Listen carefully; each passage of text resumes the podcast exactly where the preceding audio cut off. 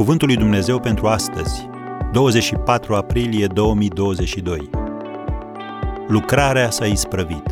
Hristos este viu. Ștergarul care fusese pus pe capul lui Isus nu era cu fâșiile de pânză, ci făcut sul și pus într-un alt loc singur. Ioan, capitolul 20, versetul 7. În vremurile biblice, dacă doreai să ai o piesă frumoasă de mobilier, alegeai pe cineva cu o reputație excelentă, un maestru tâmplar sau un dulgher.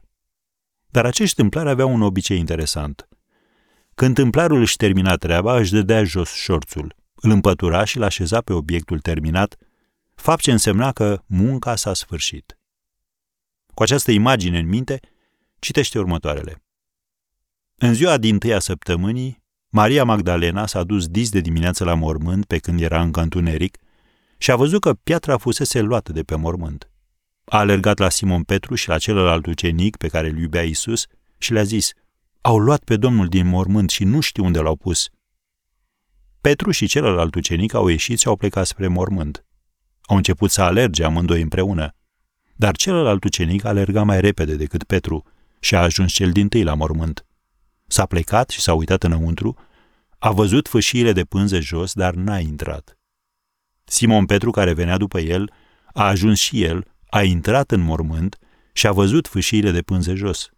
Iar ștergarul care fusese pus pe capul lui Isus nu era cu fâșiile de pânză, ci făcut sul și pus într-un alt loc singur.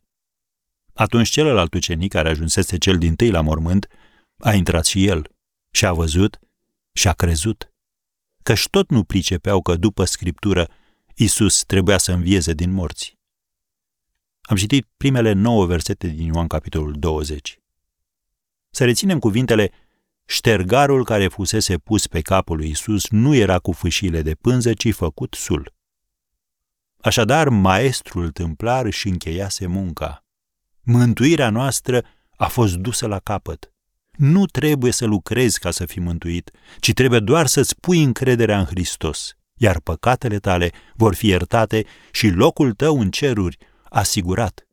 Hristos a înviat.